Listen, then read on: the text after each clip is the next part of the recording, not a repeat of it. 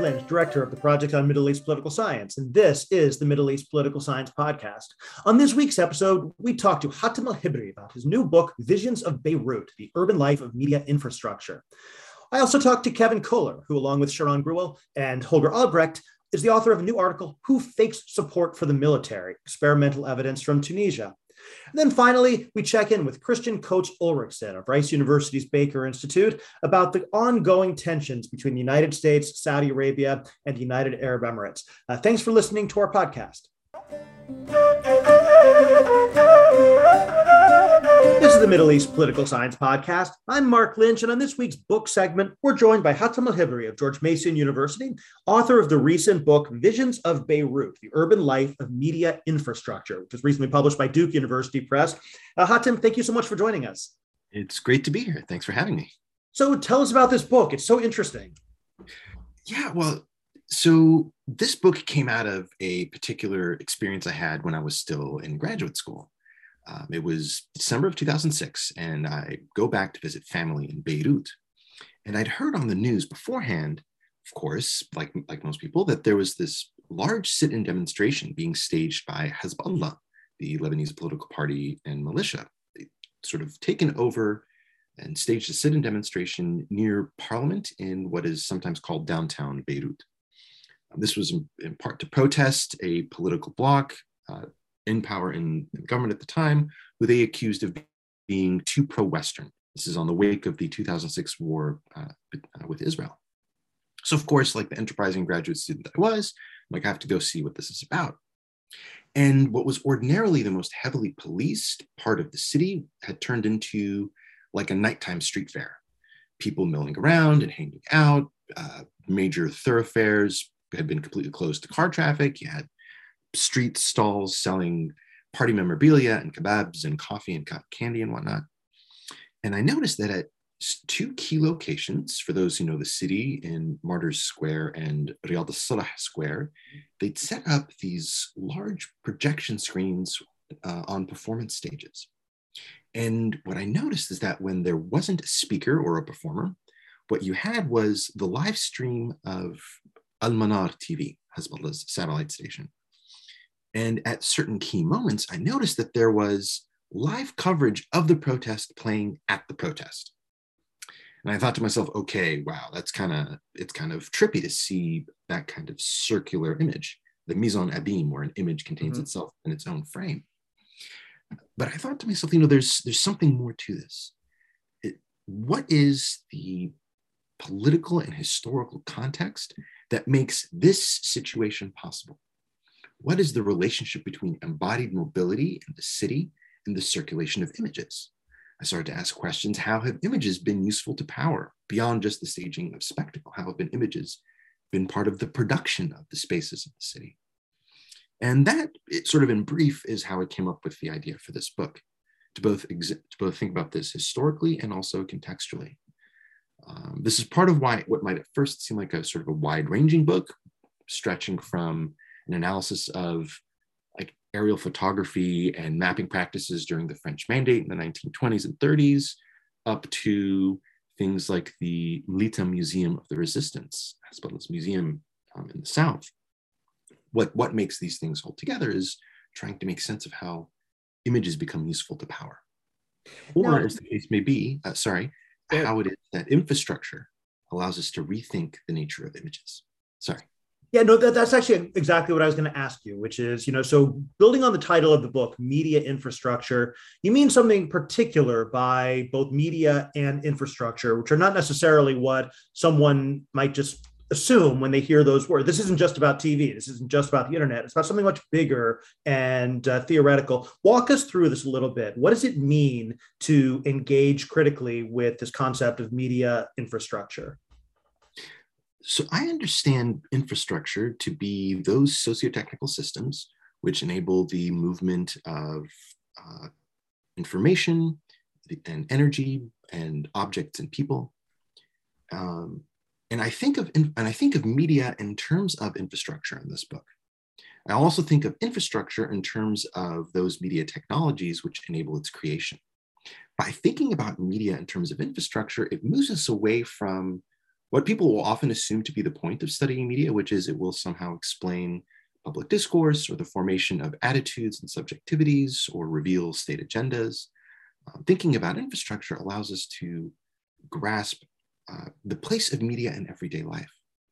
Thinking about infrastructure in terms of media, conversely, allows us to see how the production of space is a contested and fraught process. Now, when you think about infrastructure in places that are sometimes called the Global South, uh, we have to, I, I, one of the things I insist is that we, or I try to ar- argue for in this book, is that infrastructure is, we can never assume it to be automatically functioning.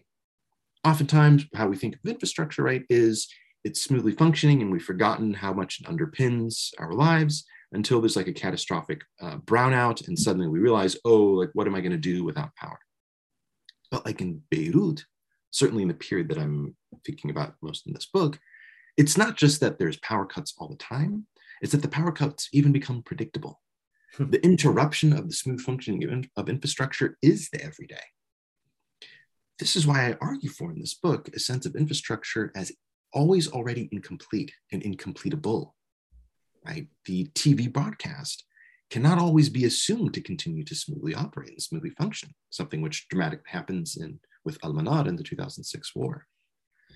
Um, this is also what leads me to think about the politics of infrastructure as something which is open to contestation, and not just open to contestation by the usual binary of the powerful and the subaltern, but as something which is hotly contested in a multipolar uh, uh, situation, right? So sovereignty is not one with infrastructure because infrastructure is not one with itself, and there are infrastructures in conflict with each other. Especially in Lebanon, where, as you describe, uh, it's totally interwoven with the militia system and the sectarian system in the after, especially in the aftermath of the uh, civil war. So, very much so, right? So, for example, part of the reason why you have uh, so many Lebanese T V stations to begin with, T V kind of is like a preoccupation in the book. Mm-hmm. Uh, part of the reason why you have so many T V stations is during the civil war, when the state had no control over broadcast spectrum, like everybody with the wherewithal and funding set up a, a radio station and sometimes a T V station. And so what you have there is a, a way that a sectarian political order started to map onto a sectarian allocation of broadcast spectrum in the post-war period. So right after the state com- comes in and re-regulates, you have like a sectarian apportionment of who gets to keep their illegal T V station, right? Which then turns into transnational satellite broadcasting. Although, you know, mm-hmm. there's been work of many who've ex- explored how this takes place. What I'm, what I'm adding to that conversation is a sense of the vectors along which broadcast moves. I want to always make, in this book, sectarianism not the explanatory framework, but that which is in need of explanation. What gives it its coherence? How and where does the control of infrastructure or the production of space, be, how does, how does sectarianism become baked into that system? That's really interesting. Um, the... Um... One of the things about your this idea of the incompleteness of media infrastructure, which I found really fascinating, a theme running through the entire book, actually, is this idea of visibility and concealment and this and, and, and, and the connections between power, politics, and then all of these ways in which things are selectively or strategically visible or not visible. And maybe you could t- talk through this a little bit. It's such an important theme in the book. So, as someone who comes from media studies and visual culture studies, um, I'm, I've, I'm already kind of disposed to thinking about images. And oftentimes we assume images to be much more powerful than they may actually be. We assume that the line drawn on the map is violence done to the city itself directly. And there's kind of an immediate connection that's forged between those images. And part of that is because power and states do become very invested in techniques of legibility, techniques of visibility. Making things visible is to make it is to make a, to make a space visible. To render it on paper is to uh, render it manageable from a centralized pl- to a centralized planning apparatus. This is part of where this uh, chapter on the social life of maps begins. Right? What if we were to consider maps as like a contingent and incomplete thing of a sign that power has become invested in not just the system of legibility, but a, a more specific operational use of images, but which, but in which the, the city itself is, ne is never rendered uh, as completely controllable as the map gives the impression of being. There's something which I like to call the Sykes-Picot overread, right? Which is that uh, that lines are drawn during Sykes-Picot and all political situations flow from there, right? Um, and, and certainly, right, like there's really important things that happen in, in those moments. But there's, but the, the most interesting parts of the story are what happened in the messy contestation and complicities between ruling elites, uh, mass politics, and also like the dovetailing of things like military surveillance with urban planning. And this, this chapter looks at this in like in three eras, right? There's, I look at mapping, aerial photography, and urban planning in the French Mandate, the, the first couple of decades of the independent state and sort of the state, the state-led development planning initiatives of that era, and then damage assessment exercises during the Civil War from nineteen seventy-five to nineteen ninety. And the, the game, uh, the, the ambit of this chapter is to track how maps are in and of the city. I only look at archives in the city because I want to tell a story about how the space itself doubles back in a recursive fashion on the mapping and planning process. It's like cadastral mapping is famously never completed uh, to any great extent outside of the city of Beirut. Like there's entire parts of the South which only ever have like a only ever have property registered in more relatively recent decades, but also.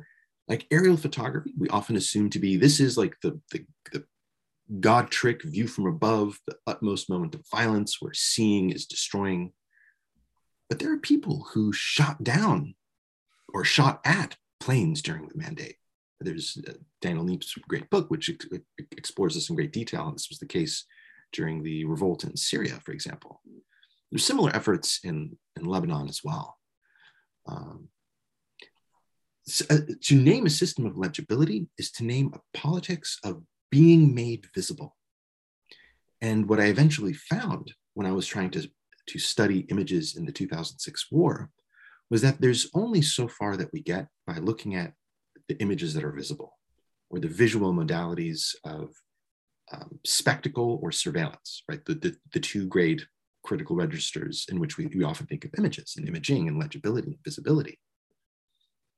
But in truth, you have another parallel set of techniques, what I call the techniques of the unobserved, right?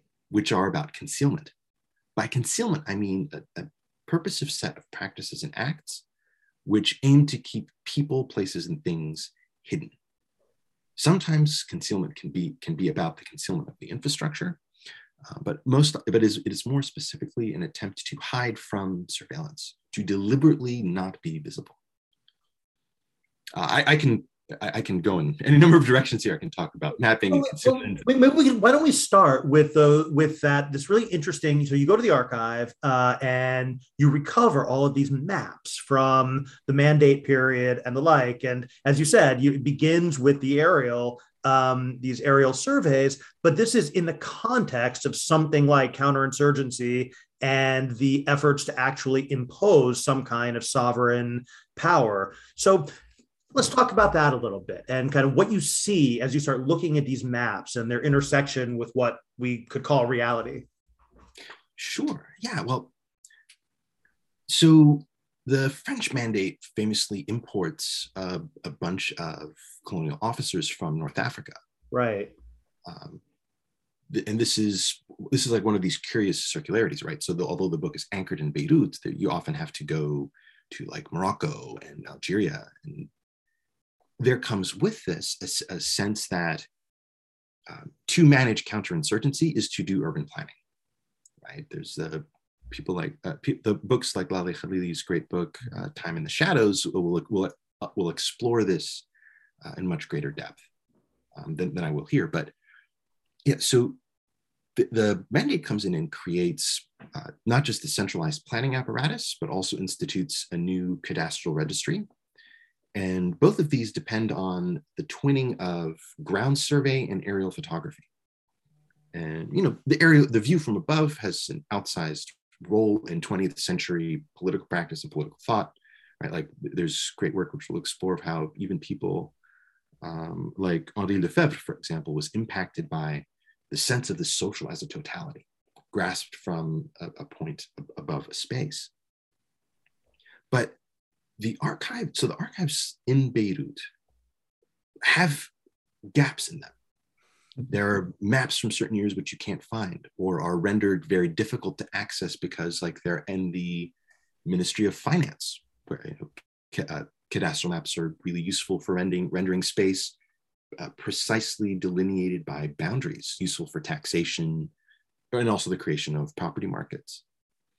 And I thought, you know, I could do a version of this project, which goes to like, Uh, archives in France I, that mm-hmm. would go to the war archives in, in the U K, certainly National Archives here in D C, and you would start to get a sense of how different like agencies have been have been trying to do mapping in Beirut for quite some time.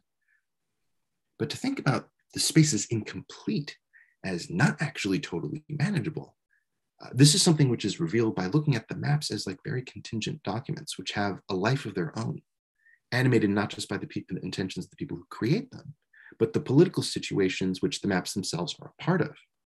The maps allow us to tell a story about an incomplete urban process in which power is not the only story, even if I do tell the story from the perspective of the maps. Um, and this and is And, and jumping ahead to the Civil War, it becomes power itself. If militias get their hands on these maps, they can actually use them as they're, as they're trying to redraw the urban space in their own interest. Yeah, so one of the things that happens in the Civil War, of course, is militias raid like municipal archives for maps because many militias at the time had gotten a hold of like artillery. And to use artillery successfully, you have to be able to do mathematically precise targeting. In order to do that, you need mathematically precise maps. Uh, so the, yeah, there was a, a great deal of onus to do this. But of course, precision targeting um, is like a funny thing. To go back to like the mandate, they didn't have maps of any kind of precision to do this uh, in order to do precision targeting. And what like what this results in is, well, if you can't target something precisely, just you just fire more. Um, but yeah, these, these violences, right? And the relationship of violence to urban space is a key part of what you get at when you look at maps in this way. Maps become part of the prosecution of violence, the exercise of power, but they also become themselves subject to attack, right? The space doubles back on the system of power. The, the ability to map Beirut precisely in no way prevents the outbreak of the Civil War, for example. And that's a theme that you come back to when you're looking at the Israeli war on Lebanon in two thousand six, where entire neighborhoods are, you know, this, you, you describe it as, as a racialization process where anyone in particular areas is presumed guilty um, in a sense of being an Hezbollah supporter or the like. And so it kind of, yeah, you can trace that all the way through. Yeah, certainly in, in like the two thousand six war, where you have the emergence of, or the, I would say the re-emergence of this rhetoric, whereby there's a properly liberal, modern Lebanese-ness or Lebanese polity who is uh, pro-Western. And these are different from uh, the irrational or uh, irrational fundamentalist, Islamic, Islamist Hezbollah supporters. And this takes, this takes, this is not just sort of like a submerged racial language of that always underpins mm-hmm. sort of this particular notion of, of, of political liberalism. But when that becomes mapped onto culture, it becomes mapped onto ethno-religious identity in a sectarian system, and then becomes the grounds for, therefore it's okay to bomb these neighborhoods or bomb these people. That's, that is, I think, properly understood as a moment of racialization of, of uh, Of racializing biopolitics. Mm-hmm. When the I D F, for example, described bombing South Beirut and Dahi, the emergence of the so-called Dahi doctrine, uh, I think that's like properly understood to be uh, a racialized form of urban, of urban improvement. This is the like the culmination of a certain notion of slum clearance, right? This leads to the uh, this this this really sort of bizarre moment at the U N. where the Israeli ambassador speaking at the outset of violence to, like speaks directly to his Lebanese counterpart, saying, in your heart of hearts, you sort of agree with me that what we're doing is like cutting out, cutting a cancer out of Lebanon. And this is this tricky thing, right? Is that, yes, there's very precise targeting, right? These specific neighborhoods will be destroyed, right? That techniques of surveillance, particularly in this case, not just satellite imaging from above, and also live drone surveillance that animate the two thousand six war. But the thing that I, that I find when I start trying to make sense of, okay, what's happening with images and surveillance? I'm like, but they're not able to like bomb so-called targets of opportunity in time, the I D F. There's this discourse, which I always was, uh, there's a discourse of we, like the, the proper prosecution of liberal war presumes precise targeting to minimize of, you know, collateral damage. And perhaps there's, you know, this moments where this goes awry, but it's basically an, an important thing. And there's a critique which says, but the precise bombing is never precise, and who gave you the right to decide who lives and dies anyway? But I found that that was like not actually fully addressing what's going on here. Most of when I started to study like Human Rights Watch reports and uh, other and other studies, U N studies and others of what happened in the two thousand six war, what I found was that like actually the vast majority of bombs that were dropped on Lebanon were not dropped in civilian areas.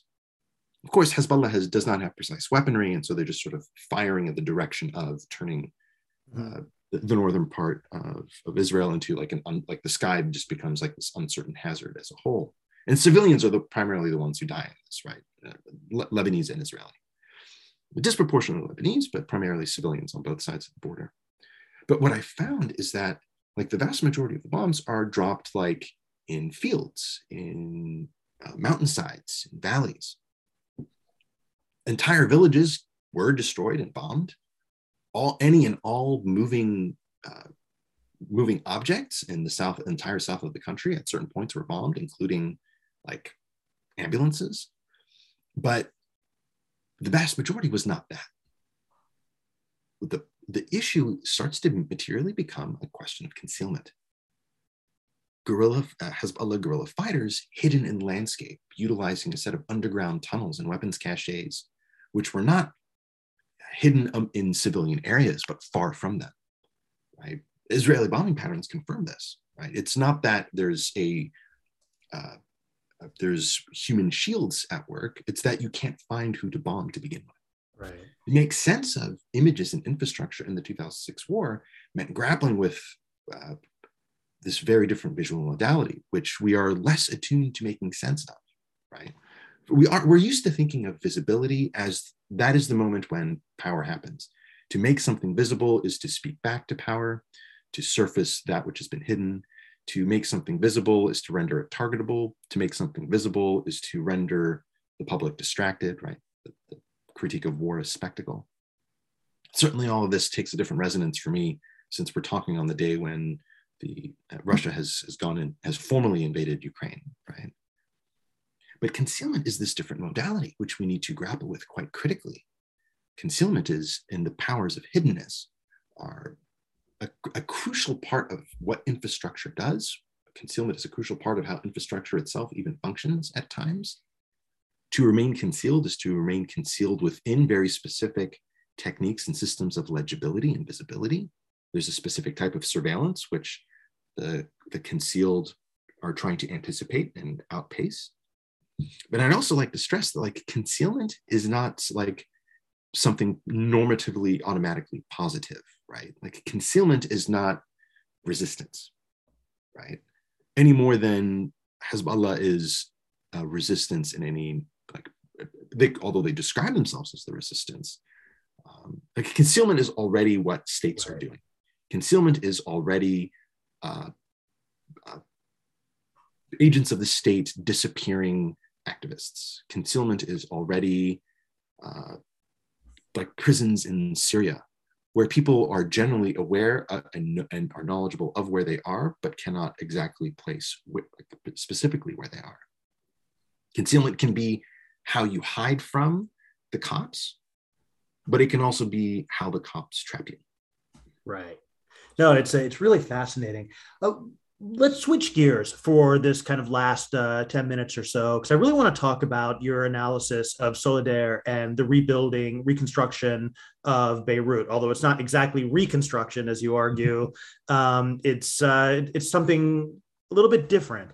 So walk us through that your reading of this imagery of like the before and the after, and the the way Solidare uh, approached uh, the you know the aftermath of the war. So we were talking a little bit before this, and you've you've sort of brought this back to my mind. How this book sort of has uh, two clusters, right? There's a chapter one and chapter two about mapping and post-war construction, and then there's a chapter three and chapter four, which center on Hezbollah, Al-Manar, and the Mleeta Museum of the Resistance. The, the, the chapter on post-war construction uh, emerged out of a sense that what, uh, what happens in the post-war moment is in some ways a deep extension of uh, very particular ways of visualizing the spaces of the city, of, of rendering the city amenable to visual capture and visual representation, but that it moved in a very different way. The argument I make in that chapter is that post-war construction, particularly in the case of Solidare, sort of the most extreme uh, exemplar of a broader uneven logic of post-war construction, depended on culture to, to happen. That at the height of the introduction of global financialization, you had a, a reworking of the purpose of images. Images were put into the service of attracting global investment. Um, what I call image, and the type of image that I'm thinking of in particular are images of before, after. Images of before, after are eventually become ubiquitous, but start out primarily like in corporate boardrooms and mm-hmm. P R literature and so on. An image of before, after is an image which contrasts uh, the the spaces of the city before construction with a shot of uh, what they will be like after construction has taken place. Originally architectural renderings and drawings, later photographs of work completed. Before construction, after construction. Images of before, after are made for a very particular type of spectator, what I call a citizen investor. And you know, the, I'm, I'm joining uh, the work of many others in, in saying that there's a politics, there's a visual politics to citizenship. To be a good citizen in this visual uh, culture is to see the city like an investor, to see, to see war-torn landscapes from the very specific perspective of how can this yield maximum uh, return for global investors? You see rubble and you think profit. You see rubble and you think profit. You see rubble and you think, what needs to happen to smooth the, the, the entry of this space into a company ledger? And how can that ledger then be made investable? What are the, the legal exceptionalities that have to cut through the supposed uh, bloated bureaucracy of the Lebanese state? This is sort of the rhetoric of, like, the reason why you need Uh, to declare eminent domain on an entire part of the city and then hand that, uh, that property to a private real estate company. Mm-hmm. That, that depends on a very particular kind of argument about, well, there is no alternative. This is sort of capitalist realism, which culminates in Hezbollah's Mleeta Museum of the Resistance as its, as its origins here. Now, I, I want to be really clear, right? Like, talking about Solidare potentially leads to like a, a deep misreading. I'm not saying that Solidare, that the logic of Solidare then uh, directly explains the rest of Beirut and the rest of the post-war period. It's actually how it's the unevenness between the hyper-targeting of what Solidare has under their control, carving out of this area, which then becomes one, which was previously several neighborhoods. Mm-hmm. It's, it's exactly that, like, two hundred meters outside of that boundary is just like, like real poverty, like real serious poverty. Um, I wanted, I wanted to give a sense of how the political economy of post-war construction depended on a way of seeing and feeling the city. What was fascinating there is when you, you identify the places that do and don't get uh, demolished, um, and what gets restored and what gets, you know, kind of replaced. You know, the this, there's a shocking figure here, a shocking number that I like to give people, which is that if fifteen years of civil war, militia combat, um, Israeli invasions, the total toll of that, and that toll, according to the estimates that I've read, is that something like thirty percent of the buildings in this no man would, would become a no man's land um, were destroyed beyond repair, right? thirty percent you, you cannot do restoration on. They're just, the buildings have to come down structurally. By the time Solidaire is done clearing buildings, that number rose to eighty percent. Just a shocking escalation. And This was this was made to seem, or it was described as, just the, there's this is the only thing which can be done. Unless you want the rubble of the before image, you have to agree to this very specific type of vision for the future. And this was like hotly contested in the press at the time, right? I, I do interviews with newspaper editors and journalists, and you know they're like, first of all, like Solidaire was kind of like the news because this was clearly the battle line over what the post-war political consensus is going to be. And like, it's not even like the Sunni elite of Beirut, like immediately welcomed Hariri with open arms. The story of Solidaire is the story of the emergence of Haririism um, in the, in the post-war moment. But eventually, like they just kind of take control over the space. And although, you know, there'd been clearance of rubble that had started to happen during the eighties by, well, contracting firms associated with Hariri back in the eighties, as early as like eighty-six, for example, they were being paid millions of dollars to, to clear rubble. Um, but it starts to seem like an inevitability. And although Solidaire itself very rarely actually builds any buildings, it primarily oversees renovation work done on what is called the Foch Allenby area of, of downtown Beirut. It primarily just, it stages like architectural competitions and oversees other people's construction. Um, it starts to feel like an inevitability. And then, you know, you start to have like these uh, cafes and high-end restaurants and banks and government agencies. And later they start to open high-end luxury malls. And so it just becomes like a fait accompli. And also by that point, the logic that uh, Solidaire had set into motion, linking financialization to ruination, linking financialization to destruction, to making destruction profitable, had come to spread to a level of com a broader common sense. The before after images that I analyzed to make sense of the diagram of Solidaire are like press materials, corp you know, annual reports, as well as a series of documentaries that they'd produced at the time that played in movie theaters and on T V. Um, at the I, think time. One of my, I think one of my favorite of them was a one that brought back memories, uh, the, in the, air, the mural in the airport.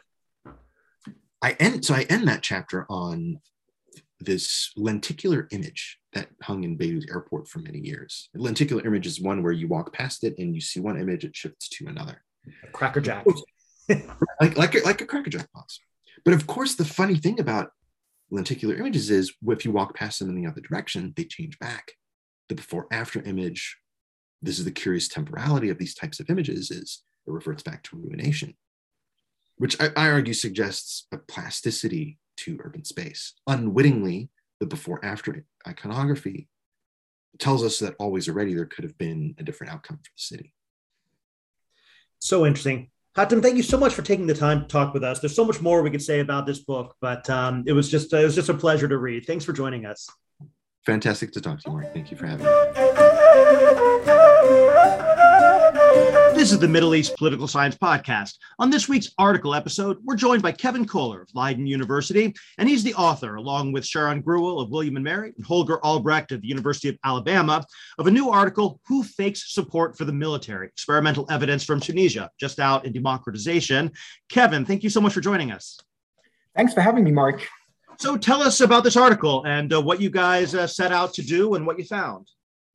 Sure. So what we're interested in uh, in this article is to examine the degree of uh, popular support for the military. And we think that this is uh, particularly uh, important in transitional political settings and settings of you know, hybrid regimes um, because of the, the impact that military behavior can have in such in such settings on political development, uh, largely, uh, of course, there, there are issues such as, you know, direct military intervention and military coups. But then we're also thinking about uh, stuff such as, you know, reserved military domains in um, in transitional settings and so on. And for all these questions, of course, it matters whether the military has popular support or does not have popular support. And so if you look at uh, standard um, public opinion surveys, such as uh, the World Value Survey, also the regional barometers, Arab Barometer included, uh, what you will find is that um, uh, levels of support for the military are always relatively high in these surveys. In fact, if you, if you look at these numbers, it seems that the military is kind of the most trusted uh, state institution compared to, to political parties, parliaments, and so on.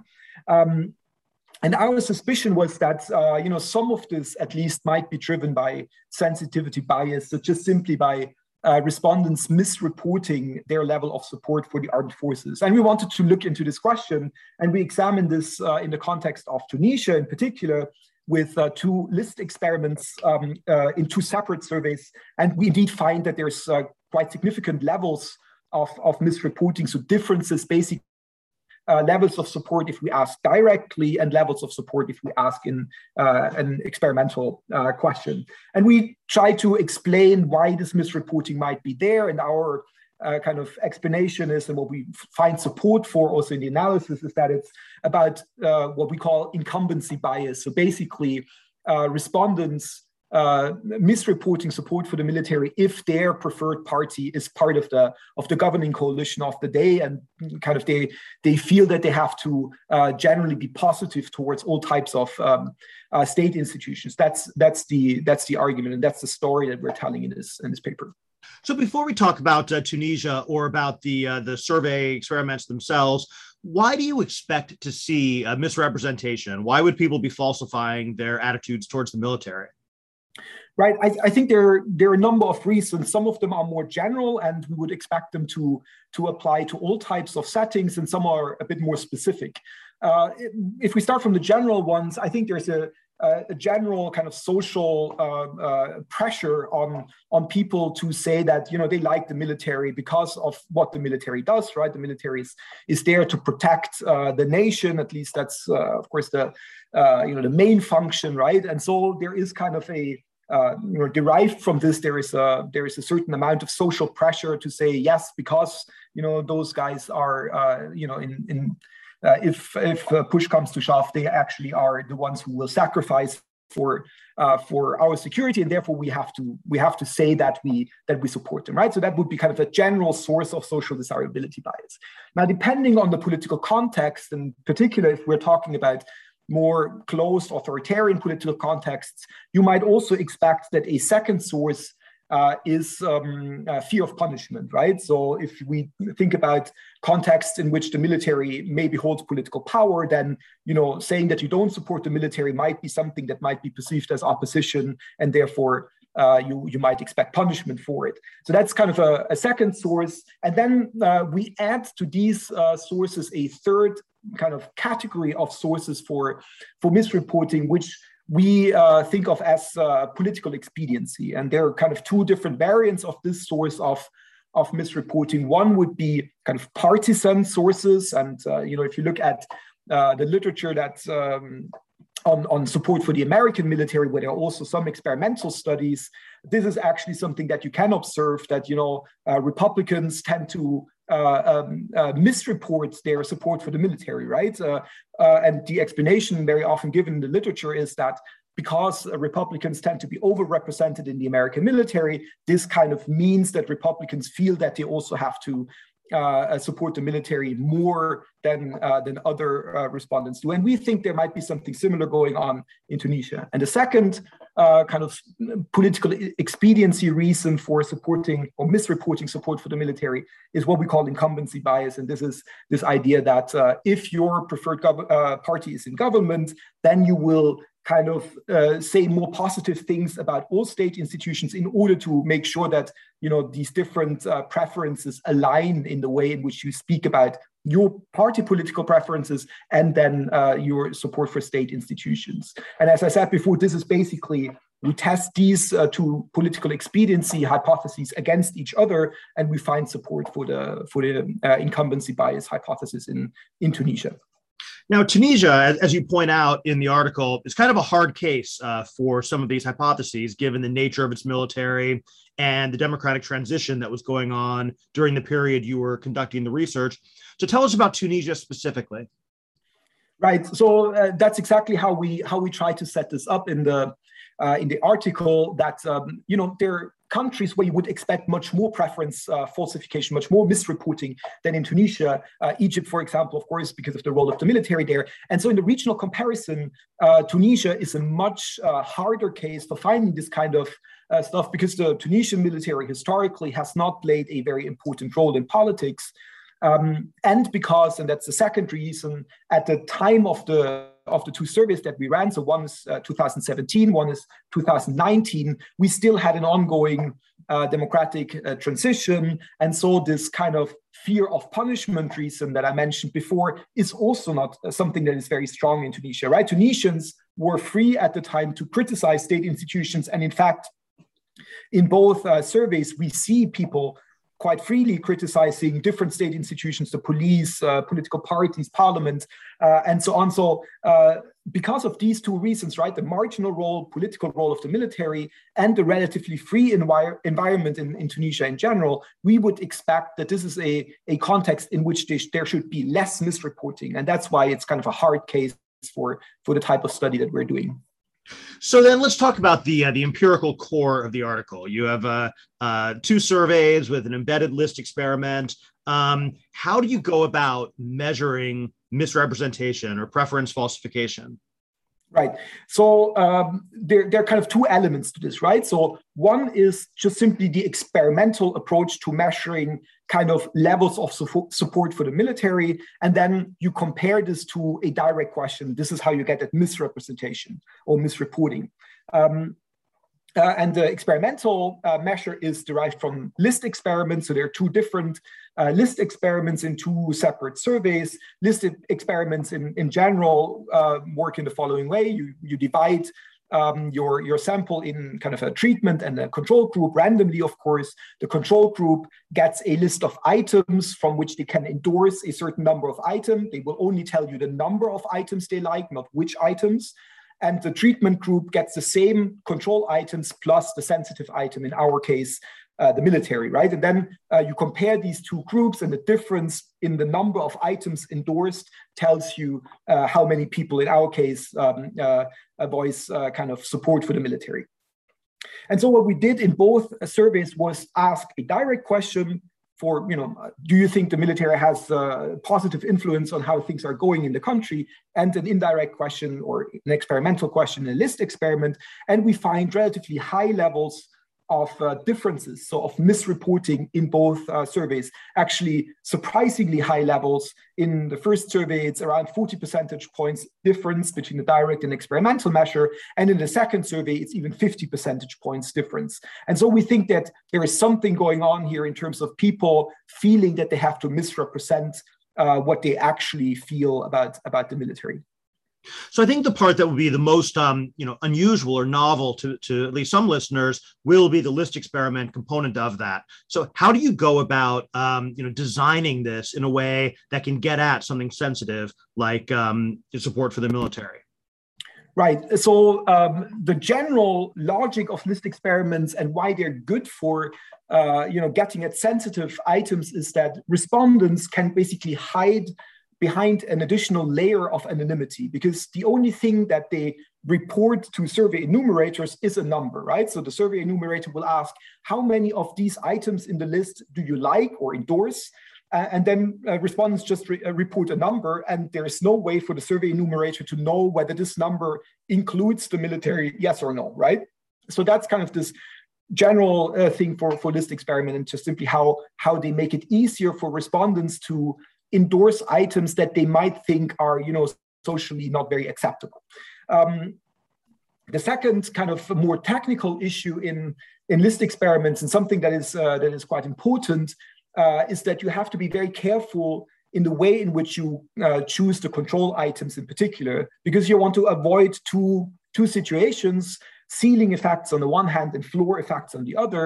Ceiling effects refer to the idea that if you choose control items that are so popular that everybody would endorse all of them, then of course this additional layer of anonymity doesn't work anymore, right? Because everybody would endorse all four control items. And then if somebody says, I endorse five items, you know, there's also the military there, right? So no anonymity. Floor effect is the opposite. If you only have very unpopular items on your list, then uh, nobody endorses any control items. And then it's a zero one question. Uh, and you know, again, uh, if the military is a, um, among those, right? Uh, and so this is uh, a question of, you know, a context specific question in terms of which control items work uh, in, in which setting. And indeed, uh, there is some evidence that in one of our experiments, we had uh, uh, floor effects uh, in uh, because apparently uh, the control items that we chose there Uh, were um, sufficiently unpopular among many uh, Tunisians so that uh, some of them did not endorse any of those, which is then one reason why we ra ran a second experiment to, to control for this potential problem in, in our experimental design. Now, one additional uh, kind of word on, on the question of uh, uh, ceiling and floor effects. Of course, if you Uh, if there was a massive problem with any of these uh, uh, effects, you would expect a smaller difference between uh, the direct and the experimental question, right? Because uh, um, uh, respondents would either misreport on both or on neither, right? But we still find massive um, uh, uh, differences between the two. So this also seems to suggest that even though there might be a floor effect in one of the experiments, it's not necessarily something that uh, um, you know, biases the results. It's really interesting, and it's a it's just a really creative way of getting at something which people might not even uh, have recognized was an issue politically. Um, and so, one of the I guess the last question is you you mentioned how uh, central the political context is here in terms of when you might or might not feel comfortable expressing your true opinions about the military. Um, and so, in the case of Tunisia, you've had transition, turbulence, and now the constitutional coup and, and everything that's been happening now. So in what way do you think that this matters as the political context changes, these findings? Uh, yeah, I mean, the political context is absolutely central, right? So there are probably some of this, uh, you know, um, you know, need to, to miss report about the military, or rather some like some element of what makes the, the military a sensitive item in the first place comes from the political context. Now, uh, our two surveys were in two thousand seventeen and two thousand nineteen, right? So this is, of course, before uh, the, the current constitutional crisis in Tunisia. Um, and then, uh, but still, of course, you see some development uh, in this, uh, in between these two uh, surveys as well. In particular, you know, there were some cases uh, in which uh, people actually faced legal trouble for, uh, you know, criticizing the military. It's not very widespread in Tunisia, but you have this kind of stuff going on. And, you know, so one explanation for why we find this larger discrepancy in the second survey in two thousand nineteen might be that exactly, you know, kind of the sensitivity of of being uh, of, you know, being critical of the military has increased, and therefore you find a, a greater a greater difference.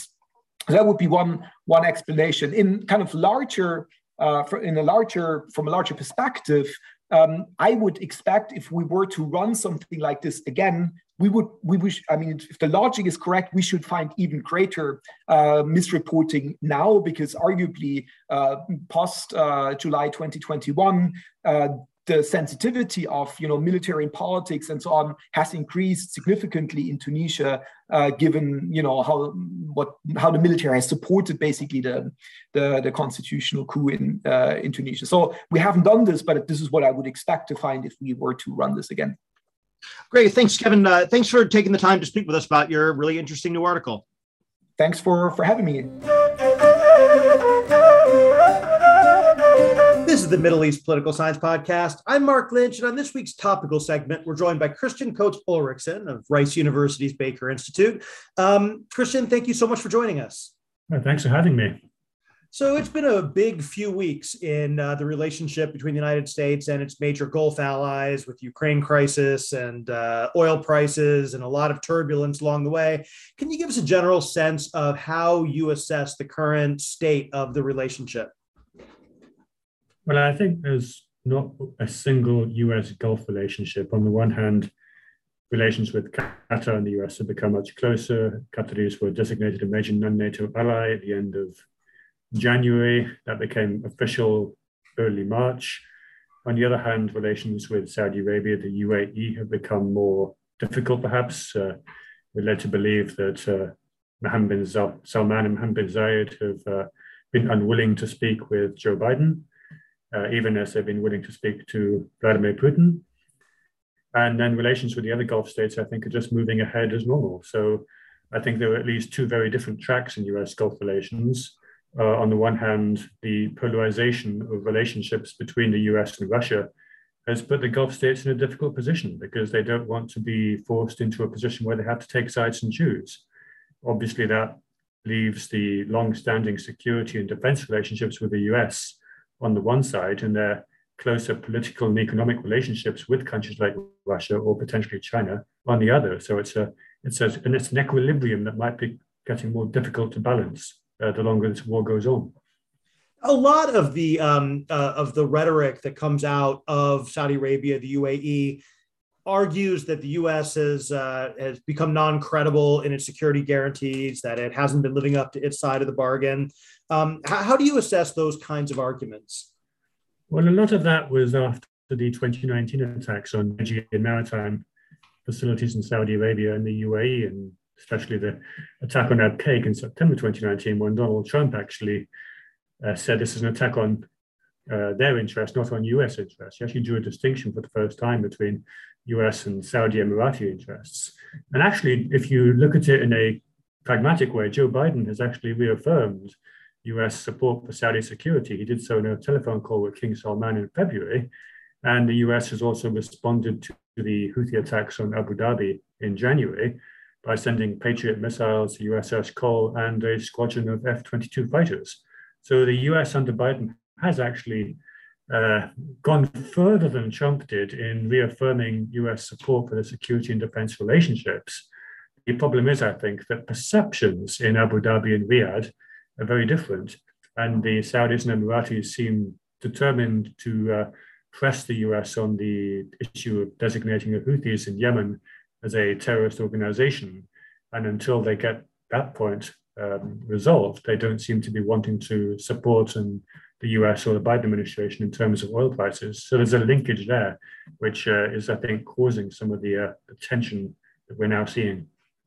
Now, in Washington, uh, increasingly, you'll hear people saying things like um, the entire purpose of uh, having a relationship with Saudi Arabia is to keep oil prices low during a crisis, and they're refusing to do that. And so it's Riyadh that's not living up to its side of the bargain. How do you assess those kinds of arguments? Well, I think the U S-Saudi relationship has always been more than just oil and security. It's always had a whole range of other factors. But the fact is that the Saudis do have spare capacity. So does the U A E, actually. And they're not, I mean, if the Saudi and Emirati leadership chose to increase production to bring down prices, they could do so. Having said that, they are both part of OPEC plus with Russia, and they have their agreement from twenty twenty and twenty twenty-one to only incrementally increase uh, oil oil production uh, to uh, pre-pandemic levels. And so the Saudi and Emirati leadership have made a calculation that the OPEC plus agreement matters more to their interests than any U S domestic political issues uh, stemming from the rise of gasoline prices. And I think there's been a divergence of interest in that respect. The Saudis perhaps are trying to send a message both to the U S and to Boris Johnson from the U K, who was in Saudi Arabia last week, that you can't just come and expect us to increase oil prices. We want something in return. And as I said, I think that in return is probably a designation of the Houthis in Yemen. They don't seem to want to give the Biden administration something without getting something back. And that kind of transactional uh, type of relationship and uh, kind of intra-alliance bargaining is nothing new. I mean, this is something which we have seen a lot of between the United States and its allies in the Middle East over the years. Is there anything new about this? Well, of course, it became much more obvious, that transactional relationship, under Donald Trump as well. And so to some extent, the Saudis and Emiratis are continuing that aspect of that relationship. I think perhaps the people in Washington, D C might wonder then, why are we supporting, continuing to send military uh, assets to defend Saudi Arabia and, uh, and the U A E when this is what we get in return? I think some of the core tenets of that relationship are being tested. I mean, the sight of Mohammed bin Salman and Mohammed bin Zayed seemingly snubbing the U S president by being willing to, to speak with the Russian president at a time like this, I think will not be forgotten quickly in, in D C. Now, from the perspective of Abu Dhabi, um, presumably they feel that they have earned a sizable amount of credit via the Abraham Accords and normaliz- normalization of relations with Egypt. Uh, recently, uh, the you know, little trilateral summit meeting convened with uh, Prime Minister Bennett and uh, President Sisi of Egypt. So mm. how do you read that within this broader context? Why is that not buffering this relationship? The U A E does seem to be much more open about the fact that there is a point of tension in the relationship. Uh, Youssef Al-Attaiba even said in Abu Dhabi last couple of weeks ago that they were they were undergoing a stress test in the U S U A E relationship. I think that's partly because, uh, again, the U A E came under attack from Houthi missiles and drones in January. They feel that the U S didn't do enough to respond, in their view, again, with the Houthi designation. I think it all goes back to that. And I think also the fact that the Biden administration hasn't been willing, perhaps as willing, to, to meet with senior leaderships from both countries. So they feel perhaps uh, uh, frozen out to a degree by, by this administration. They feel, I think, also with the Iran nuclear negotiations, that there's a danger that they're being cut out again. So a lot of the old points of tension that they had with the Obama administration are coming back. And again, the perception, I think, in Riyadh and Abu Dhabi is that uh, this is a sort of third term of Obama. Many of the same people are in more senior positions and now back in government. And so they don't seem to be willing to, to give the, uh, the U S administration, at least for now, anything for free. And I think they're being more assertive. I think the Houthi attacks on Abu Dhabi in January have made them, the U A E much more uh, hard-nosed, in effect, to try and get what they want. And they're, they're not willing to back down, at least, at least for now. Now, in the middle of all of this, there's the ongoing uh, U S support for uh, for Saudi Arabia, the U A E in Yemen, uh, despite uh, uh, Biden having prioritized trying to end that war. And the general sense seems to be that uh, the U S is stuck between uh, wanting to end the war, but also not wanting the Houthis to win the war. Um, and so d- how is the how is the U S role there playing out in this uh, kind of turbulent relationship? Well, that for me is one of the most striking aspects, because from any assessment, from a Saudi assessment, the U S or the Biden administration has actually been probably the least negative end of the spectrum they could have expected when he took office a year ago. Biden took office having claimed in a campaign debate that he would make Saudi a pariah. He hasn't. The uh, U S response to the release of Khashoggi, the Khashoggi killing findings was very muted. Um, Biden has continued to speak to senior, well, the King of Saudi Arabia. U S officials have continued to supply defensive weaponry to the Saudis. They've reaffirmed support for the Saudi security in the face of Houthi attacks. So it's hard to see what more they could have done. Now, they haven't spoken to Mohammed bin Salman. They clearly have made a decision that Biden will engage with the king. Mohammed bin Salman will engage with his counterpart, which is the Secretary of Defense, Lord Austin. So I mean, it could be that that is part of the, the trouble. But from a, from a Saudi perspective, the, the Biden administration hasn't been a rupture in U S-Saudi relations. I just think that they have become perhaps more assertive in trying to get more from this administration than they might otherwise have expected. Now, some people have argued that uh, what we're witnessing is a U S retrenchment leading to this more formal uh, alliance between Israel and the Gulf states against Iran, in which they will kind of do their own thing, regardless of how the United States proceeds with uh, the possible return to the J C P O A. Um, what would that mean, or what what does that mean for the, the general U S uh, security relationship with, with its partners? Well, if you look at the trajectory of, U S, of, of Israel-U A E relations, it's very different from the trajectory of U S U A E relations. And of course, we, we just had the meeting between Mohammed bin Zayed and uh, the Israeli Prime Minister and uh, President Sisi in uh, in Egypt. And I think we're, we're seeing a direction of travel where Israel and the U A E are working much closer together, probably because both countries share a sense of sense of concern, both about the Biden administration and about uh, about the J C P O A and the potential for any new agreement with Iran. They both feel potentially cut out. And so they're perhaps moving into that space to try and figure it out for themselves. And one of the components of the uh, Abraham Accords signed between the U A E and Israel in twenty twenty was a strategic agenda for the Middle East. It was actually not part of the other accords that Israel signed with Sudan, with Morocco, and with uh, Bahrain. So we're seeing, I think, Israel and the U A E maybe thinking about longer term what a quote unquote post-American Gulf might look like, what regional partners might stand up in, in the effect of the U S disengagement. And again, perception is driving reality in a sense that they do think the U S is disengaging.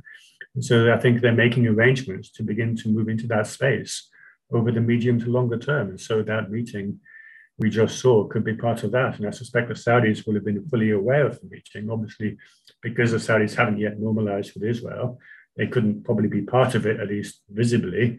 But I suspect that they're part of that sort of beginning to think about that new that new space that might open up if, if the U S is perceived to disengage, or if they become more assertive in trying to uh, put forward their own interests in the in security. Now, if Saudi Arabia and the U A E are thinking about, uh, as you put it, a post-American Gulf, what can they see in, say, Russia or China that would be an alternative to U S security provision and uh, this, you know, decades-long um, structure of a U S-dominated Gulf? Well, I think that's where the difficulty lies, and that's where they haven't yet figured out a credible replacement or replication of the, the web of security and defense relationships that have underpinned security over so many decades. And I think until they figure that out, there will be this awkward uh, balancing act where they do still rely upon the U S for so much, but they're trying, but they are drifting further apart geopolitically in so many different ways. Um, of course, Donald Trump called them uh, in a sort of, he very much was trying to get them to increase the burden sharing. But ultimately, the, as we saw in twenty nineteen, when the U S was, didn't respond to the, the Iranian attack or the Iranian attributed attacks on Abqaiq, we saw a sudden de-escalate, a sudden move to de-escalate tension with Iran from the Saudis and Emiratis. They, you know, once you begin to take away that U S security umbrella, they realized that they were much more vulnerable. And so they haven't yet been able to replicate that. And I suspect that Russia or China will not be willing to invest anything like the same level of resources. So I think until we have any potential move to a new security complex, there will be that continuing point of tension between reliance on the U S, reliance on other Western countries, and this geopolitical shift, which has become much more apparent over the last few weeks with, with Russia and with Ukraine. So you've been you've been studying and writing about uh, the international relations of the Gulf for uh, for a long time. Um, so when you when your next book uh, comes out, do you think this current round of turbulence will be like the beginning of the new chapter about the post-American Gulf, or will it be buried in the middle of a chapter about the ongoing uh, U S, Saudi, U A E uh, turbulent relationship? Does structure have locked them into place, or is something really new happening? I do think it's accelerated the process of geopolitical drift. I do think it's really brought out into the open, became much more visible, that process that has been going on, I think, for at least five or six years, probably from a Saudi Emirati point of view, three successive U S administrations, Obama, Biden, Obama, Trump and Biden, very different in tone, but again, maybe exacerbating some of the concerns that they may have had. And in doing so, of course, leading to increased U S concerns about what their partners in the Gulf themselves are doing. So I think this has maybe made it more visible. Obviously, U S-Russia relations have now soured to an exceptional extent. And so the ability of partners in the Gulf to have it both ways, to sort of have their cake and eat it in terms of maintaining relationships with all parties, might become more difficult, especially, I think, the longer the war goes on, the more polarized the international context gets. So I think we are seeing the acceleration of these trends. Where they end up is another matter. We'll probably only become clear a few years down the line, but we're definitely seeing them become much more open than perhaps they were in the past. All right. Well, Christian, thank you so much for taking time to talk to us, and uh, I'm sure we'll be checking in again soon. Yes, thank you very much for having me.